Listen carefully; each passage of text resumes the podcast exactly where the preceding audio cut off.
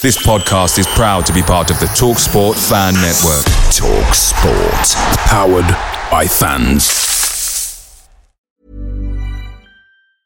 And there it is. That's as good as it gets on this stage. Nissan Townstar EV strikes again. It's an unstoppable van. Unstoppable. Look, Just fantastic. You can actually see the Pro Pilot technology in action. Effortless parallel parking. It moves with all the confidence that comes with a five year warranty. And with a bench full of all star van experts, there's real strength in depth here. That's all star quality. Search Nissan Townstar EV and visit your local All Star Van Centre to see for yourself. Terms and conditions apply. Five years or 100,000 miles, whichever comes first. ProPilot is an advanced driver assist technology. Driver's responsibility to stay alert, drive safely, and control vehicle at all times.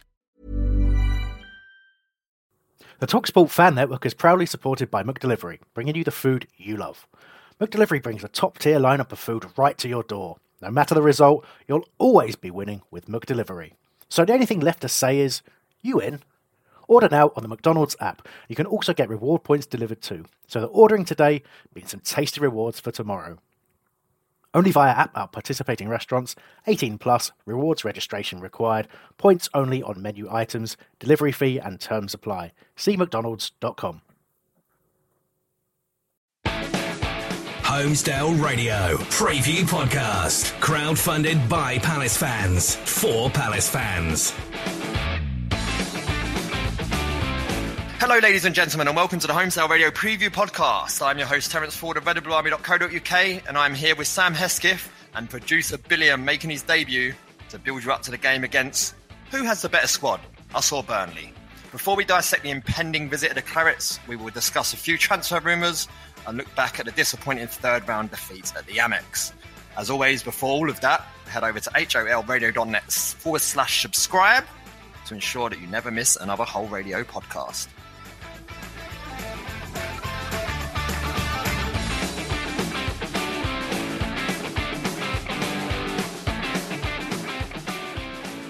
Yeah, producer Billiam, man, man, man stepping up. man stepping up, yeah. How's it going?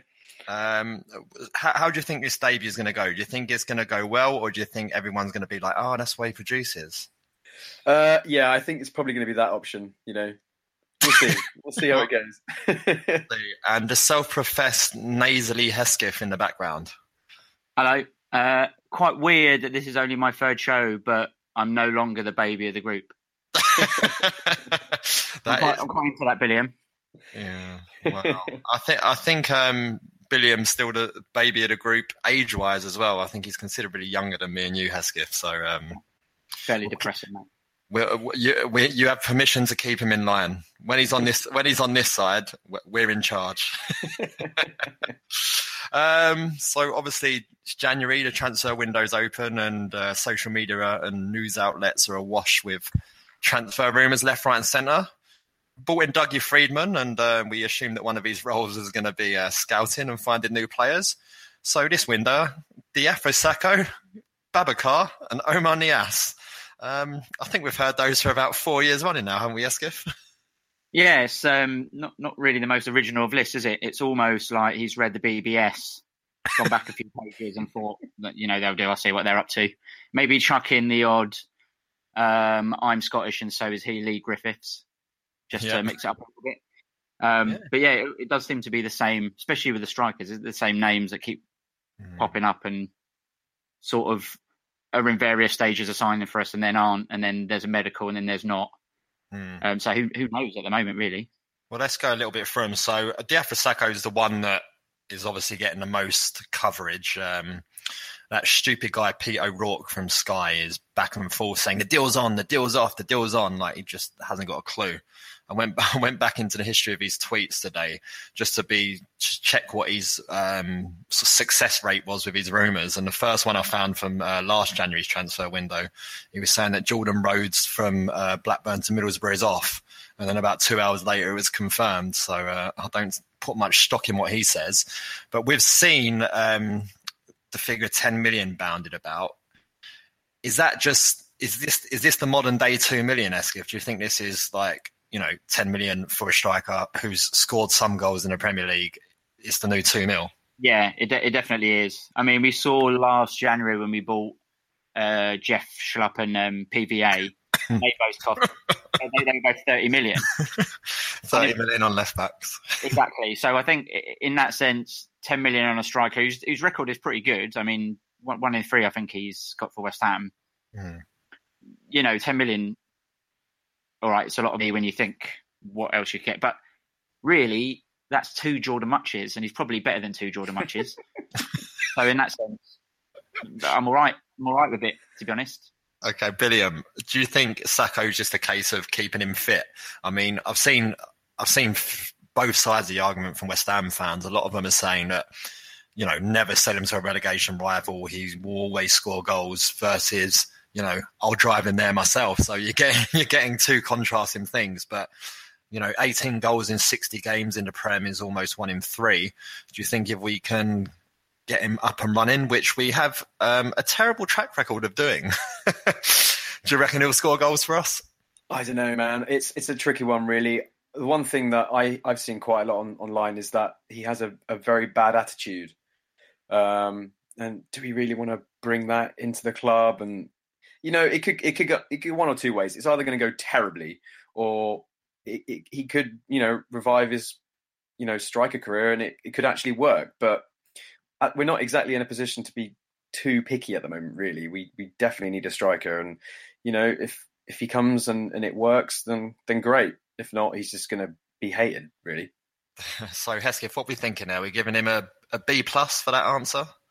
Yeah, B plus. I could could do better. Okay, I'll take that. I'll take that. I'll take that. take, take a B plus.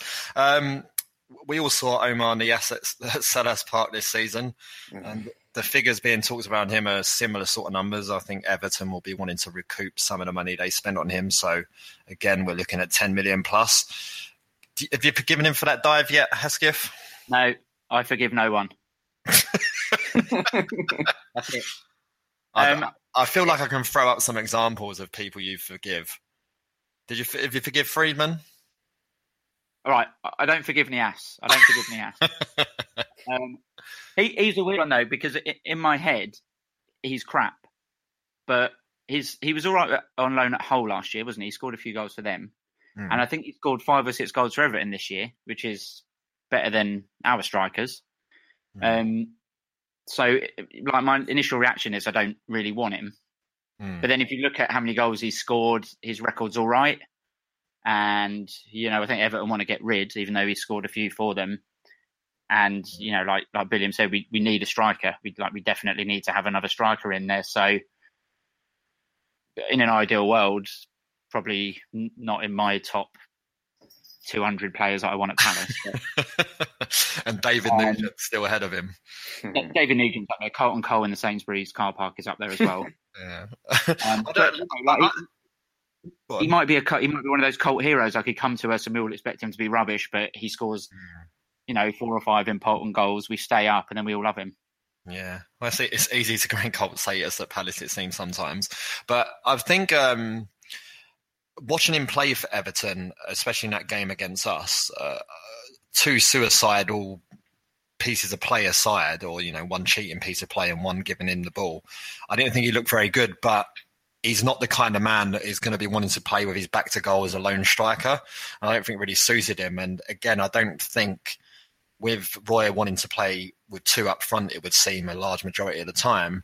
You don't want to just buy another Benteke; it wouldn't make much sense. And you know, Niasse has some pace, and so can you go like the big man, small man sort of combo and get balls into Benteke and get Niasse off of him? And you know, he has a history of goals in Russia. Um, I guess he's taken some chances at Everton and the whole, so maybe maybe there's a good player in there somewhere. And um, I mean, I don't know enough know about Khouma. Is it Khouma Babacar? It is. Yeah, I don't, I don't. I feel like I just don't know enough about him. Um, the fact that he keeps coming up on the radar would suggest that there's something there. Our infamous scouting machine is keeps throwing him up, and every manager seems to be interested. So, um, I got- I had a couple of friends who went to Italy recently and they saw a Fiorentina game and they said, I asked, I asked them today what he was like and they said he, he came off the bench, missed a sitter after about five minutes. Um, but after that was all right. He puts himself about. He's quite a big guy, quite strong. I think he's only 24 as well, so that's not not a bad age to get someone in.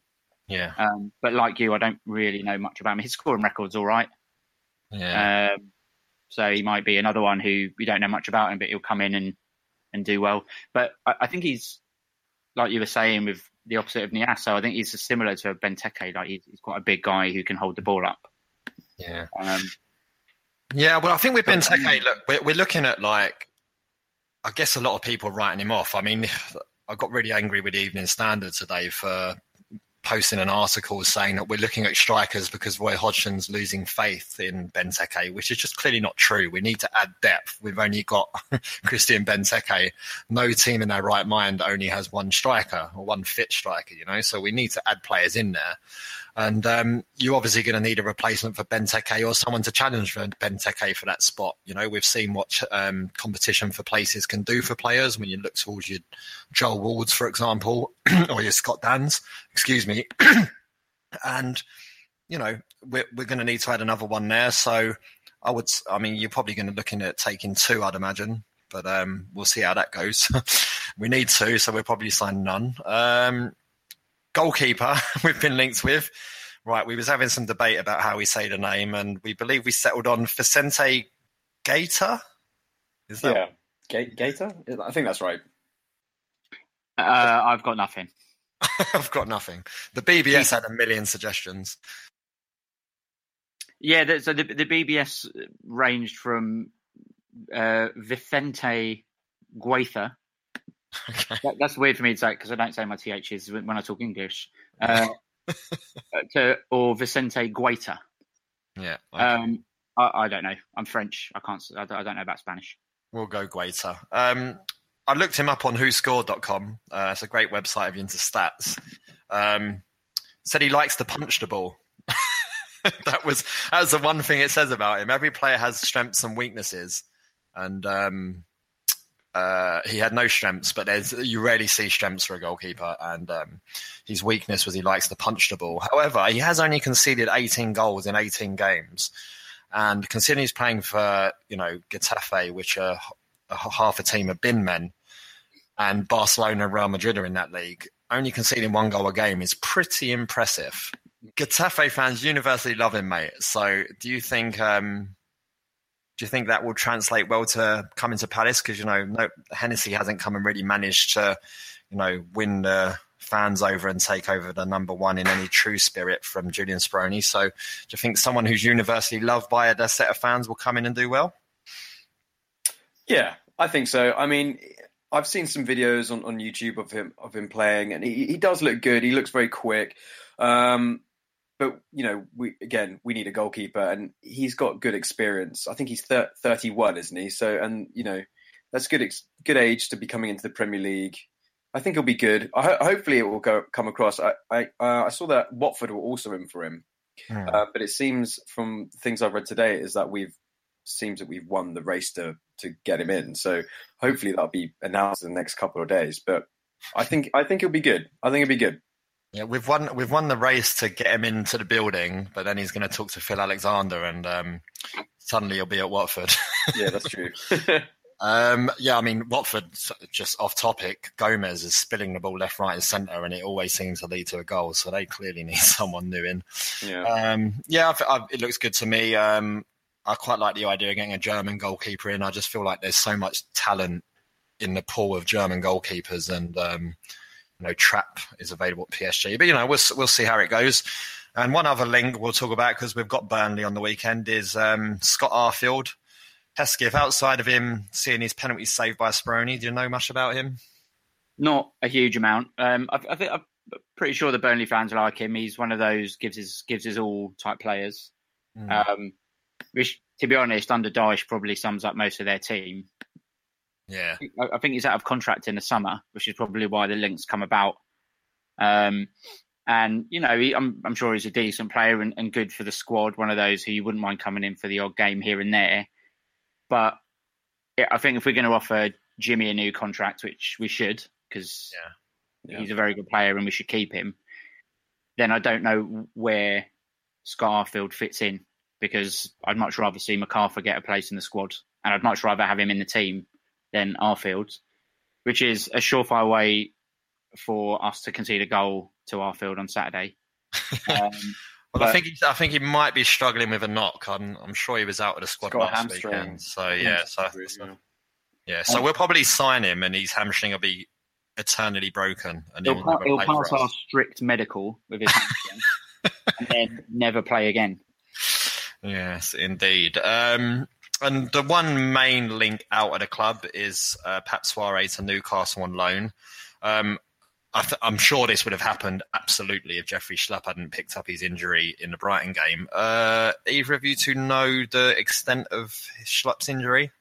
No, it, they said uh, Townsend and Schlupp. Oh, it says Schlupp. Uh, he's done his knee, so I think he left on the the crutches after the uh, Yeah. Brighton, Brighton game. So they've not said how long he's going to be out for, but you know, I can't imagine it being great if he's left on crutches. To be honest, Hmm, Yeah, yeah, the guy, the guy, the uh, Chelsea loanee, who was the other one who went off in that challenge. I've just read that he's out for the whole season.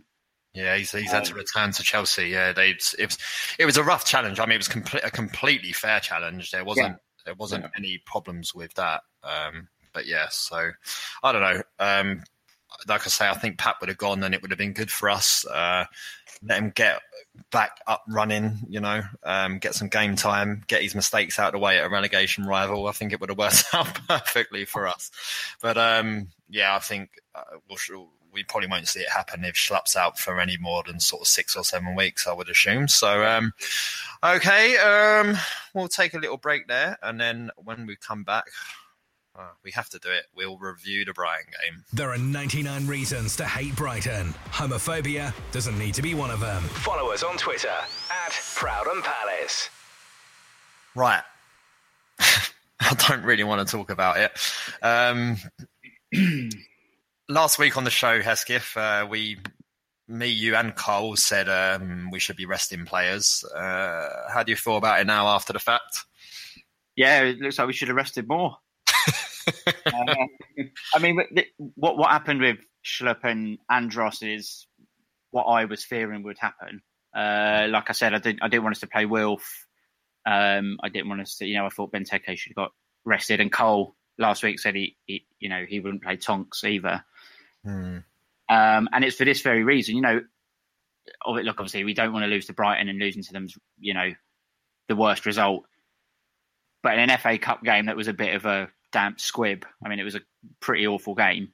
Hmm. We lose two players who realistically are going to be in our first eleven most weeks. Um, to lose them in that game is a bit gutting. Well, I think uh, Townsend's played the most minutes this season, and Schlupp's played the third most minutes this season for Palace. So, um, go. Yeah, and you know, and, and neither were done from a like a horrible foul or anything like that.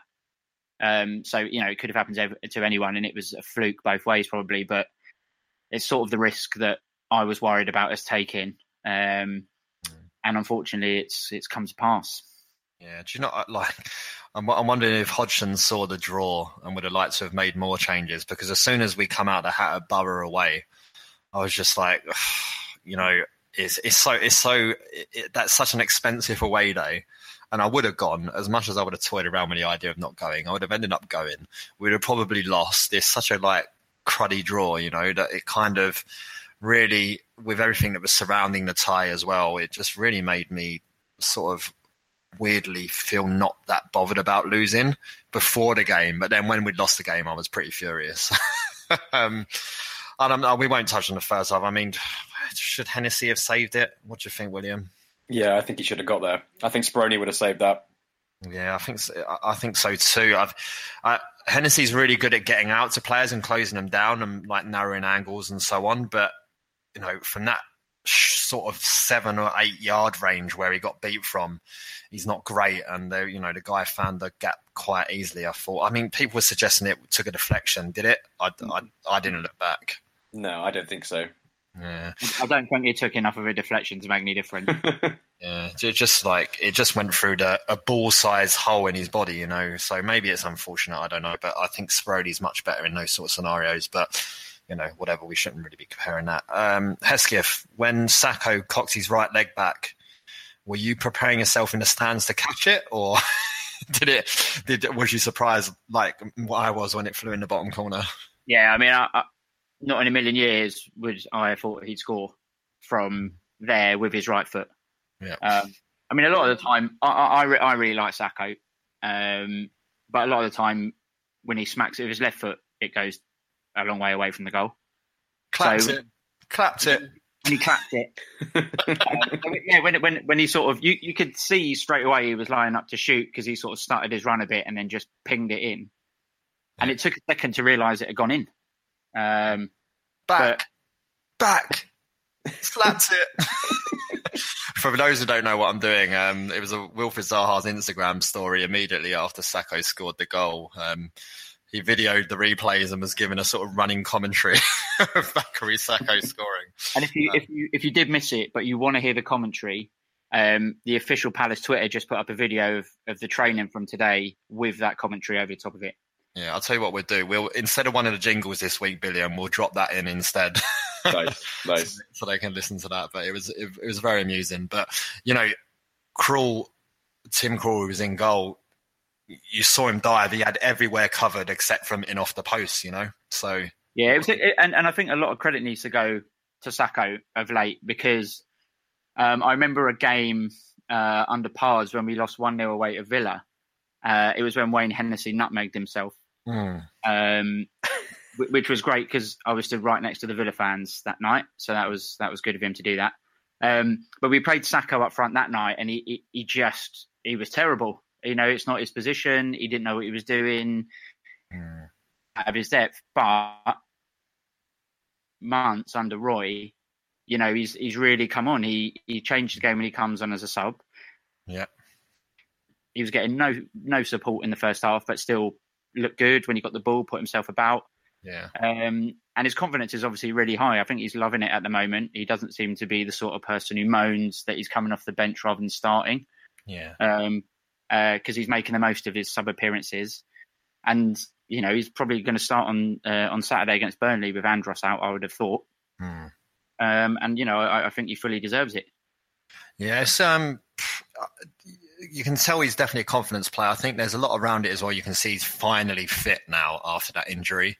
Um, he was definitely carrying a little bit of podge before, and um, obviously this summer's really helped him out. And he's he's now certainly when he's on the pitch, you know, he's he's stepped up a considerable amount of levels. You know, uh, when he when he first came, he was very confident, but then went off very quickly. But now he's sort of sustaining it across a period of games. You know, I really hope it works out for him because he's a very likable guy. You know, and there was long periods of last season where I'd already written him off, and um, I really hope he proves me wrong because I do really like him. And I think if you get his left foot anywhere within 20 yards of goal, you know, it invariably ends up on target, and that's going to get you a lot of goals. Um, so the game, VAR was in play. Billiam, did Murray handball it? No, he didn't. He didn't. It's. I mean, I, I thought it was a handball straight away, but you look you look back at the the replay. It, it, I don't really see it brushing off his knee. Everyone kept saying it brushed off his knee. I just think it. I mean, if anything, it looks more like the guy who headed it scored more of a goal than Murray did. To be honest, Murray just bundled it in the into the net, but it definitely didn't hit his arm. I think it probably took a slight slight deflection off his knee, but of all people who could score, it was just frustrating, really. Yeah, well, I mean, as soon as he come on, I know Hesketh was probably the same as me, as just saying, well, he's obviously going to score now. we said it last week, didn't we, on the pod? We said to the Brighton fan, is it time now? You know, Murray always scores against his former clubs, and we're the only one he hasn't scored against yet. So um, Yeah. it was only a matter of time. But um, I just, I mean, it definitely hits his knee, 100% hits his knee. You can you can see that quite clearly. But what interested me is that when they went to the VAR and they showed what the VAR looked at, all he was doing was looking at whether anybody was offside. Like he was moving lines about, and at not one point did the video assistant referee look at the angle that shows it come off his knee, and then he sort of leans his shoulder towards it, right? Yeah. So why is why is the vid- video referee not looking at this? That does he not have all the angles? Like, what's what's the point of everything going on? Because as soon as they showed that angle in the stadium, three things happened. Palace fan just went, "What?" Along with the, the Palace players, and you saw Cabaye was making the box signal to go to the VAR and stuff like this. Everyone was losing it in the stadium.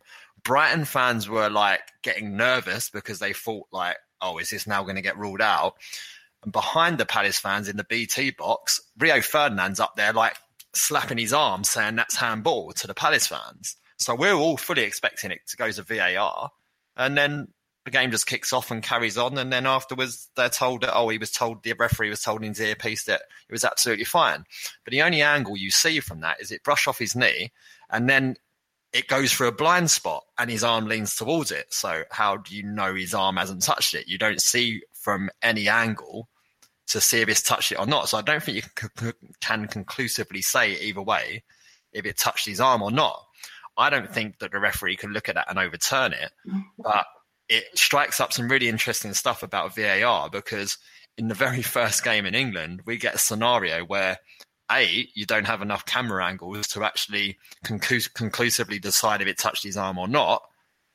And B, the video assistant referee hasn't even looked at the only angle he has available to him anyway. It's like he didn't even realize he was supposed to be looking for handball. So um, I don't know. It was uh, it was a little bit of upsetting. I mean, it's probably long term. I hate saying it because I would love to win the FA Cup, and everybody knows I've done done that to death. Said it loads of times. I would take an FA Cup over relegation whether that's your cup of tea or not, I don't care. That's my cup of tea.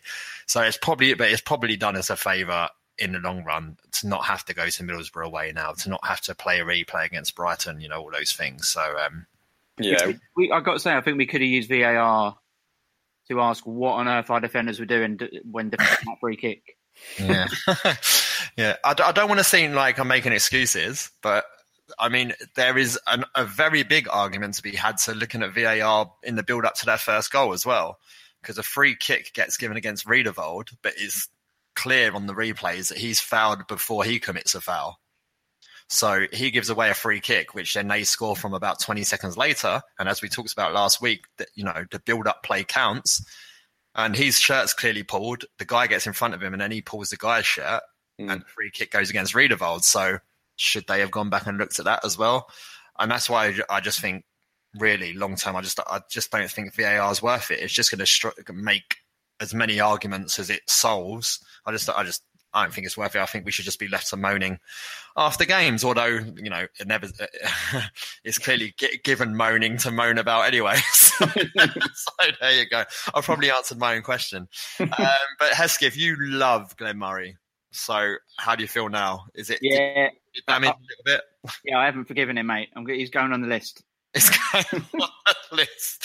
Who's well, he? Who's he joined on that list? Niasse, mate. it's, a, it's an all-encompassing list of just people who do me wrong. Specifically, you. Specifically. Uh, no, I, I, I love Glenn when he was at Palace. Obviously, he was great and he scored great goals. He scored a lot of important goals. And we remember how the Brighton fans were chanting pretty nasty stuff at him when he got that injury in the playoffs. Um, so it, it's a bit galling now that he scores this this winning goal and they're all crowing about it, forgetting how much they hated him. But uh, you know, I, I, just thought it was going to happen. you know, like you said, when he came on, I just thought, well, in the same. I mean, it didn't happen when we played Man City, and I saw Yaya coming on for his, you know, trot about and goal against us. So you feel like we was um, owed one. yeah, and like, uh, honestly, as soon as he came on, I just thought, you, know, he's only got ten minutes or whatever it is. He's he's bound to score. Um, so it's yeah, it was, like you say, it's one of those where I, am the similar with you. I don't really want to go to Middlesbrough away and have get beaten by get beaten by Byron. Have Tony Pulis cackling down the camera at us. um, but at the same time, I, I never want to lose to Brighton. So it, yeah, it's a bit annoying, and I wish Glenn had just left it alone. Just let that other bloke score. Yeah, it was going in probably, wasn't it? Just let it go. Um, yeah, talking about never wanting to lose to Brighton. Um, did the attendance on the night suggest that not everybody feels that way anymore? You know, only 14,507 were in attendance, of which just nine under 2,000 were Palace fans, which was a sellout for Palace. You know, I don't think we'd have sold any more um, if more were available. I think um, a lot of people didn't want to go for a you know a whole combination of reasons, but that means that there were more people not at the game in the FA Cup who were at the FA Cup game than were at it. So 15,300 odd people weren't at the game. And has this basically, Hesketh, revealed the true number of Brighton plastics to us? Because obviously, if you're a real Brighton fan, you're going to be at that game, right? I understand why Palace fans didn't want to go after being kettled and, you know, having all sorts of problems. You know, there being smoke bombs, pol- uh, really rough-handed police tactics, people storming, people not getting in, then reports of train strikes, all this thing. I, I get it. I understand why Palace fans would not want to go to this game after that. But hey, we still sold out our allocation anyway. But only twelve thousand Brighton fans to turn up, it's do, do they see us as a rival? Or do are we a rival anymore? I think pro- probably the twelve thousand who turned up, you would say that you know, the, like you say, the proper fans, not the plastics, who do want to come and see um, see their team play Palace. Um, but it's sort of like you know, if they're getting the same attendance as we would if we played at home in the cup against, you know, Burton Albion or something, it's not it's not great, is it? Um, and you know, if it's a home game, like you say, there's a lot of reasons why a lot of Palace fans didn't go to the game. Um, but if you're if you're a home fan and it's on a Monday night, that doesn't make any difference to you because you live, you know, just down the road. You should be going. And I was actually surprised at how small the home crowd was. Actually, um, I, I didn't think it would be a sellout, but I certainly didn't think it would be as empty as it is as it was. Yeah. And like you say, you know, we, we, we sort of take the piss out of them a little bit for being plastics and half and half scarves and all that, but there's something in that. There's definitely something in it.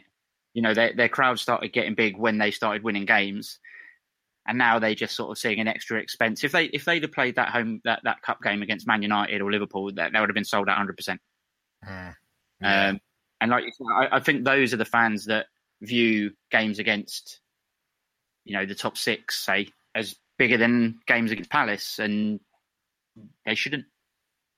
Yeah, that's definitely right. And um, I mean, I only, and it's terrible for it. I know two Brighton fans, and one of them, when they both say that Brighton's their second team, one's an Arsenal fan and one's um, a, a West Ham fan, but they're from Brighton. And they was like, well, Brighton were crap, so we had to pick better teams when we were younger. Um, but we always follow Brighton, and it's always the same thing they say. But my question is, when Arsenal's playing Brighton, who do you want to win? and the answer isn't convincing as it should be because they know they're talking to me. They feel like they have to say Brighton. But, um, but hey, look, we've dragged that on enough. We'll leave it there. Um, after this, we will be back with the Burnley preview. And there it is. That's as good as it gets on this stage. Nissan Townstar EV strikes again. It's an unstoppable van. Unstoppable. Look, Just fantastic! You can actually see the Pro Pilot technology in action. Effortless parallel parking. It moves with all the confidence that comes with a five-year warranty. And with a bench full of all star van experts, there's real strength in depth here. That's all-star quality. Search Nissan Townstar EV and visit your local All Star Van Centre to see for yourself. Terms and conditions apply. Five years or 100,000 miles, whichever comes first. ProPilot is an advanced driver assist technology. Driver's responsibility to stay alert, drive safely, and control vehicle at all times. Away days are great, but there's nothing quite like playing at home. The same goes for McDonald's. Maximise your home ground advantage with McDelivery. You in? Order now on the McDonald's app. At participating restaurants, 18 plus, serving times, delivery fee, and terms apply. See McDonald's.com.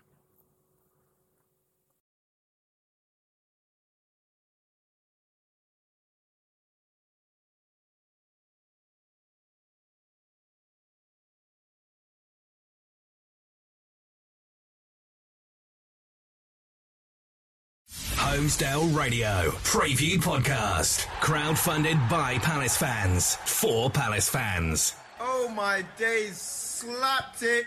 Yeah, unfortunately, guys, no uh, Burnley fan this week. Um, if you remember from the game earlier in the season, we had Natalie Bromley from the No Nay Never podcast, and she was excellent. But unfortunately, she couldn't make tonight. And there's um, not basically not a lot of Burnley fans out there who want to talk. So um, we're stuck with just us talking about Palace against Burnley. Uh, infamously, after the last game, Steve Parish got into a big spat. This is the last game against Burnley I'm talking about with Palace fans on Twitter. I ended up sacking De Boer. But he said that whose squad would you rather have, Burnley's or Palace's? Um, if they do the league double over us this season, Hesketh, is uh, what's what's Parish going to do? Is he going to go back and delete that tweet? Oh, uh, well, uh, you know, I, I think I, I, sort of get what he was saying, uh, uh, paper and that, but as a squad and playing for the manager that, that they have, it, it doesn't surprise me that they're doing, um, you know, doing so well. Um, I was actually a guest on the podcast when we played them away, uh, and I think the reason that the Burnley fans not on this week is because I spent the entire time saying, "Let us have your manager."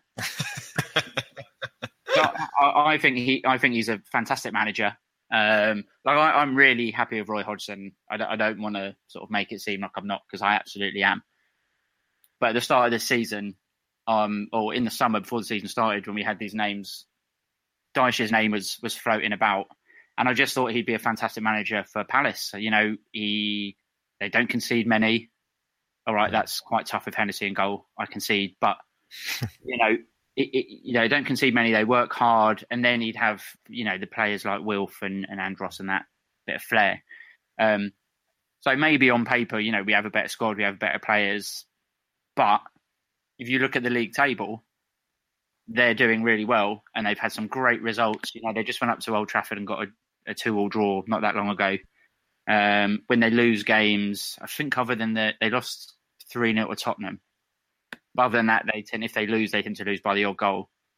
Um, they're just a very, very hard-working squad, and especially when they're an away team, they know exactly how to play as an away team. We saw that last year.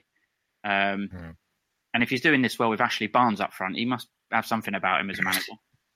Bloody Ashley Barnes, another one who will inevitably score past us. Um, Billiam, expected goal stats, right? how do you feel? How, how, do you feel about expected goal stats? Do you expected... think much in them? Um, what, what do you mean by this? So you know, for Burnley, right? Burnley have only scored 19 goals this season in 22 games, right? But their expected goals say they should be scoring way less, which pretty much says you know you're going to get relegated. Is basically their expected goals, and expected goals, you know, is the chances you create and the quality of that chance you create. It's not it's not a perfect stat by any means, um, because all it says is this person shot from this area of the penalty area via this method. He's strong foot, he's weak foot, he's head, and that's it. It doesn't tell you how the ball came into you, mm. whether it's high or low, what sort of pressure you're under, and stuff like that. So it's not it's not perfect, right? But Burnley's do say that they're near to relegation form, where Palaces do say that we're closer to where Burnley are, sort of seventh or eighth in the league. Right. So if you if you factor in um, all of that, you factor in that we lost our first seven games of the season. Hmm. Do you see Parish's point about us having a better squad, and you know if we're averaging the same amount of points as we have done in the last fifteen games over the first seven, we'd probably have about ten more, which would put us in seventh in seventh place in the league. And then, is there some sort of premise in Parish's argument that we have a better squad? I think our squad's got a lot more experience. I mean, you know, but I mean, Burnley, it's ridiculous what they're doing this season. They're, they're, they're such a good team, and, and, it's terrifying the idea of playing them at the weekend. I think, I th- you know, they're they're so solid. But we have got more experience. I feel we've been here a lot longer. Um, it's it's a tricky one, really. I mean, look, at the end of the day, Burnley are seventh and we're fourteenth. Mm. You know, hmm. they're still they're still scoring and they're, they're, winning games and stuff. But you know, we are we are scoring a lot more goals these days, especially now now with Hodgson. Yeah. You know, I think definitely the, the game at the weekend will be a lot of a lot tougher battle than it was previously at the beginning of the season. Um, well, so, but you say that. I mean, we played. We absolutely played him off the park at Burnley. I mean, we, we probably should have thrashed them four or five nil, mm. um, but obviously it was at the time where confidence was at an all time low and no one could put the ball in the back of the net. But um, I mean, Hesketh, is it wrong of me to say, you're going to love this, they are mm, 12 points ahead of us. Is it wrong of me to say that I view this as a bit of a six pointer to finish above them later in the season? Oh, but you've been drinking. I, I am I am halfway through a bottle of Adnams Southwold Lighthouse, uh, whatever that is. But um, I- I'm sat here drinking water. Very clear-headed. Um, I, I, I see what you mean. Like, as an objectively, if I if I wasn't a miserable pessimist who just assumes the worst of Palace, if if I you know looked at it as a supporter of two other clubs, you would say Burnley are overachieving, and at some point the bubble's going to burst. Um, and on the flip side, with us, like William said, we're scoring goals now. Um, to go the first seven games without scoring a goal, mm, and now we've scored. Other than the Man City game, we've scored two goals at home in like six or seven in a row, something, isn't it? Yeah. so. And that's hard for me because I go there expecting stalemate galore. Um, but yeah, I think look, it's going to be a tough game because they're a, they're a, they're very good at what they do. Um, they haven't got you know big name players. They work hard, um, and they get a lot of good results. Um, but we've got Wilf. You know, we've got Luca who's in really good form. Benteke's due a goal at home, hopefully. Um, Do a goal anywhere ever. a goal, full stop. Um, so I think it'll be I think it'll be tough uh, for for both teams. I think you know both teams are in all right form. I think we're in better form than them. Actually, I hate to say it. Um, We are. I don't think that. I don't think that's an unfair thing to no, say. yeah, we, we, we are. We definitely are. We're, we're, we're playing, you know, Brighton game aside, we're playing really well. Um, you know that that performance against Leicester was brilliant. Man City was brilliant in a different way. Our second half against Southampton was very good. Mm. Um, and I think what what we need to use again uh, on Saturday is coming on strong towards the end of the game. Mm. Um, you know, under under Pards, we we were knackered. Uh, we had no fitness. We we all know this. We all- we all went to the games, and coming into the last 10, 15 minutes, you just knew that we were going to let a goal in. Mm. Whereas under Hodgson, you know, it's almost as if we've we're a team with an extra gear, and when it comes to the last 15, 20 minutes, we can just step up the pace a bit, and that's why we're competing and we're scoring late goals. Um, and obviously, Burnley are a very fit team, and that's you know part of what makes them so successful this season and and, previous seasons under Dyche. Um, so I think it's going to be an interesting battle because two different teams, you know, two different types of football, but um, yeah, as for who's got the best squad, um, we've got Jordan Mutch. So um, that's, that's the second time he's got a mention today. Um, right, I'd, yeah. I, I, think Steve sentiment was probably right. I think we have the better squad, and I, I honestly think we're going to finish above them this season. Um, and that's really out of character optimism for me. So, um, but obviously, one big thing we're going to have to face up this game is probably being without Townsend. Um, does this give us an opportunity, uh, Hesketh, to say, you know, Sako can go left wing, Zaha will be right wing, Benteke up top, and it gives us a chance to see Zaha on the wing for entire 90 minutes, and obviously gives Sako a chance to be on the wing for 90 minutes. And uh, it, sub question to that, do you think that Sako having to have sort of toiled up front for the the game time that he's had this season, that when he's actually released back into his natural position, he's going to have an extra belief in about him because he's like, I can do it out front. I know I can do it here. yeah, definitely. I think for for the Sako point, you know, like you, you mentioned, he's a confidence player, and he, he he must be confident at the moment. You know, he's playing really well. He's got some goals there. Um, even you see the videos in training, and they Palace put a video out of the Palace players um, shooting basketball shots. Man like don't know if that's- Serbia, you know. man like Serbia, and but he's obviously loving it. You know, he's in a great mood. He's he's a smiley bloke. He's he's obviously enjoying himself at the moment. And like you said, if you know he he can show that he can lead a line, then he must be confident that when he goes on the left, which is what he's used to, um, he, he's got to be confident that he's going to do well there, um, because it, it, it's exactly what he needs to have had. You know, the, the form that the form that he's in is what he needed to have to show that he should be pushing for a first team place. It's unfortunate that Andros is injured, but it's probably if, if ever you're going to have a time that Andros is injured, now's the time because Sako can come in and no one will blink an eyelid. Hmm.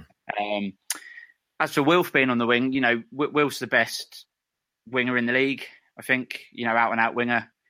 Um, obviously, we're all biased, but he- he's so exciting to watch. And when you see him running at a fullback, um, you know, the money's on Wilf, isn't it? And if if we can get those two guys playing well, you know, if if they both beat their man early on in the game and get their towels up, then I don't see any reason why they can't both on have storming games. And that's what we need to have if they're providing enough crosses and, and balls into the box. Benteke should be getting goals. Um, this is all really positive for me. Um, so I, I don't know where I'm going with this, but yeah, I think if we play with those three up front, um, you know, I'd be absolutely fine with that. Wil- Wilf's done well in his sort of like roaming role of late, but I always, you know, everyone gets excited. Everyone who's sitting down gets up off their seat. Opposition fans, you know, cover their eyes when he's running at their fullback because you know what he's capable of. So if we can get him going for a full 90 minutes against Burnley, that'll be massive, I think. Yeah, I think um, the whole Townsend being out and Schlupp as well causes a bit of headache for Hodgson because he would have probably wanted to match him with a 4 4 2 and, um, you know, continue Zaha up front. But obviously, with Schlupp and Townsend taking away two left sided options, it's going to push PVA into left back and then.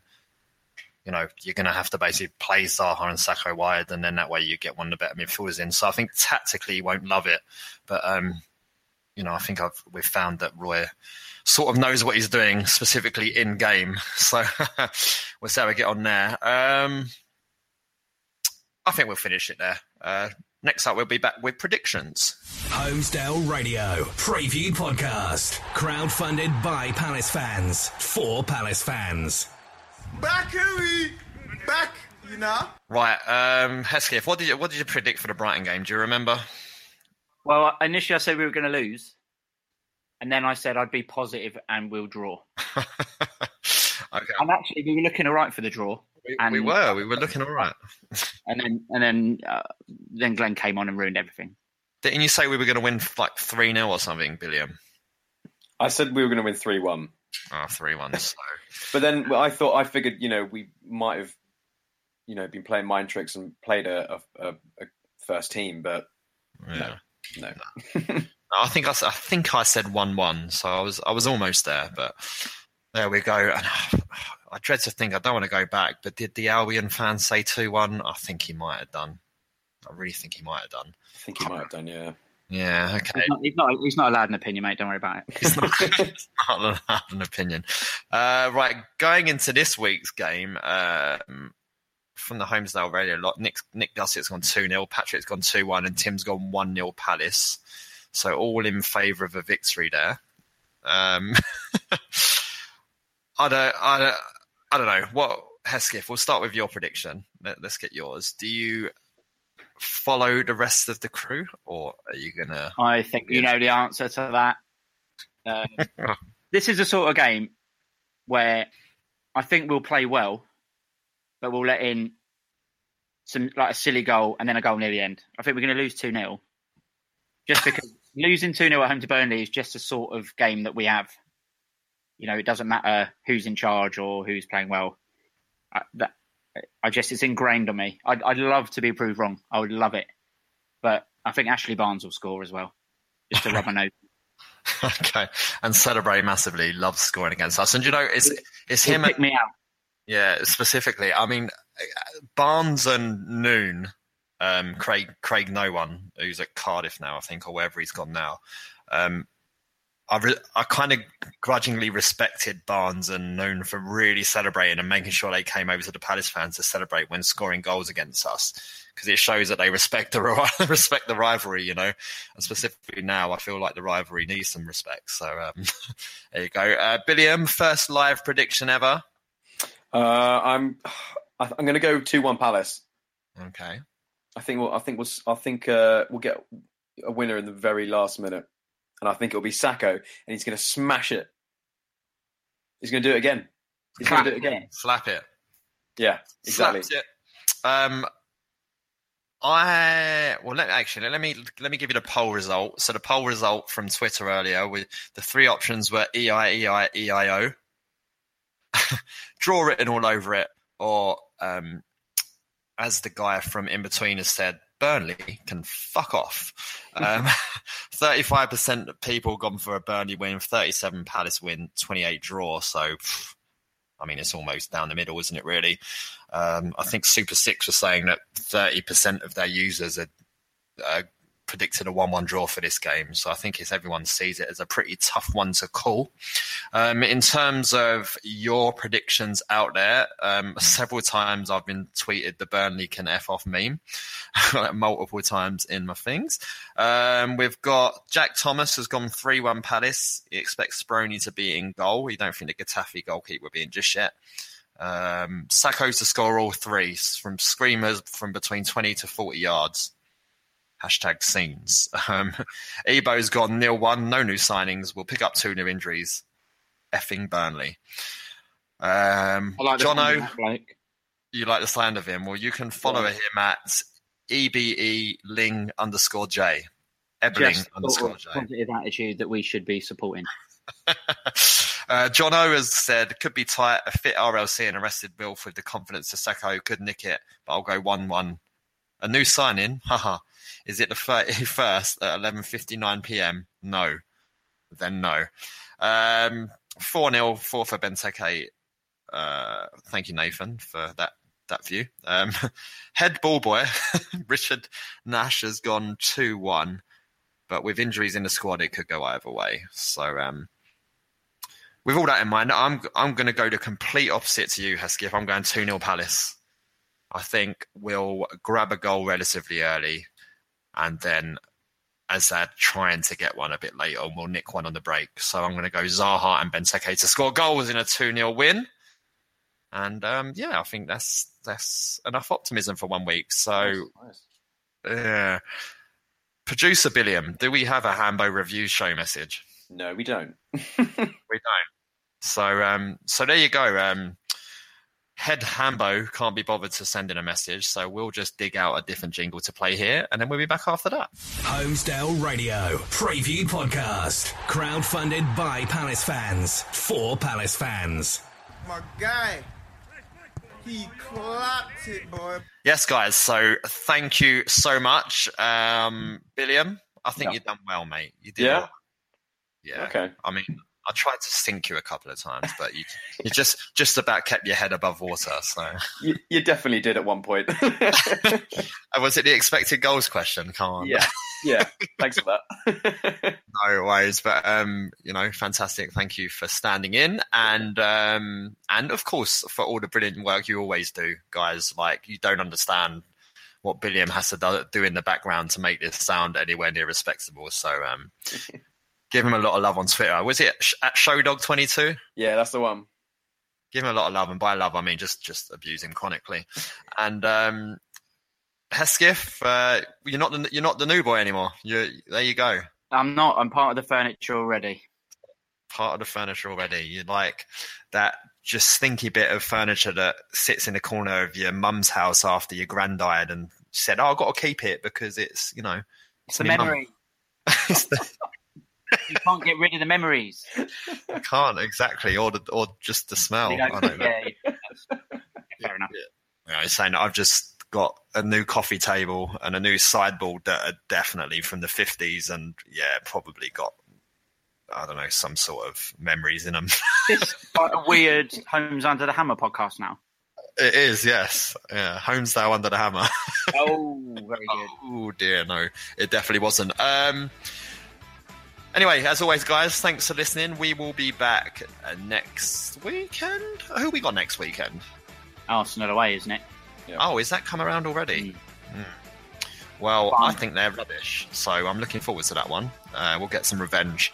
Uh, but until next Wednesday, up the palace.